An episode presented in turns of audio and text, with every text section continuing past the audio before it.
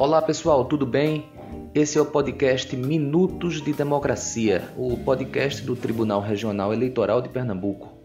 Nosso objetivo aqui é aproximar a Justiça Eleitoral do Estado dos eleitores, né?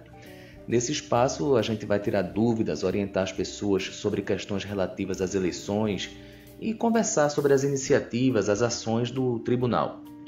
Nesse episódio de estreia, vamos conversar com o presidente do TRE de Pernambuco, o desembargador Carlos Moraes, sobre as chamadas eleições suplementares, um tema importante que está na ordem do dia. Vamos à entrevista.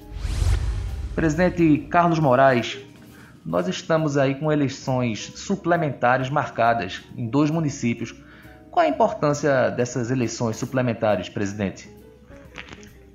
Essas eleições suplementares que serão realizadas nos municípios de Capoeiras e Palmeirina, na verdade, decorre de decisões judiciais, tanto do Tribunal Regional Eleitoral e que foram confirmadas pelo Tribunal Superior Eleitoral.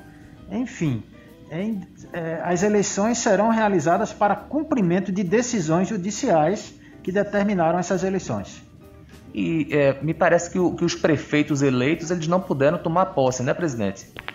Verdade. Então quem assume, quem está assumindo a prefeitura atualmente são os presidentes das câmaras municipais.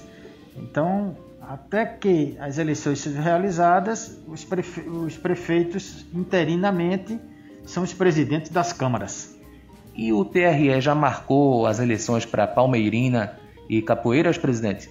Sim, o Pleno do Tribunal Regional Eleitoral já marcou o dia 3 de outubro para a realização dessas eleições. Fixamos um calendário eleitoral que deve ser cumprido com várias datas que devem ser observadas por aqueles partidos que vão disputar as eleições.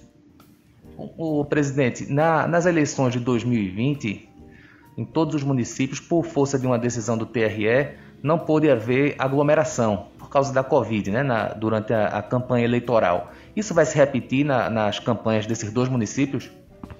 Sim, porque ainda existem restrições através de regulamentos do governo do estado de Pernambuco, né, através da Secretaria de Saúde do estado, que esse protocolo sanitário deve ser observado. Então, o Tribunal Regional Eleitoral manteve para as eleições suplementares as mesmas restrições que foram impostas para as eleições do ano passado, com relação às manifestações públicas dos candidatos devem seguir o que está estabelecido na resolução número 372 de 2020, que estabelece essas restrições que os partidos devem obedecer. Então, o eleitor, para a gente finalizar, presidente, os eleitores desses dois municípios podem votar no dia 3 de outubro tranquilo, porque vai ser garantido o protocolo de segurança para eles também, sanitário, não é isso? Sim, certamente. Aquelas mesmas medidas que foram adotadas nas eleições do ano passado serão adotadas agora. O distanciamento, o uso do álcool, o uso da máscara, os nossos mesários todos também terão seus equipamentos de proteção. Enfim, todo o protocolo sanitário será cumprido. Ok, presidente, muito obrigado.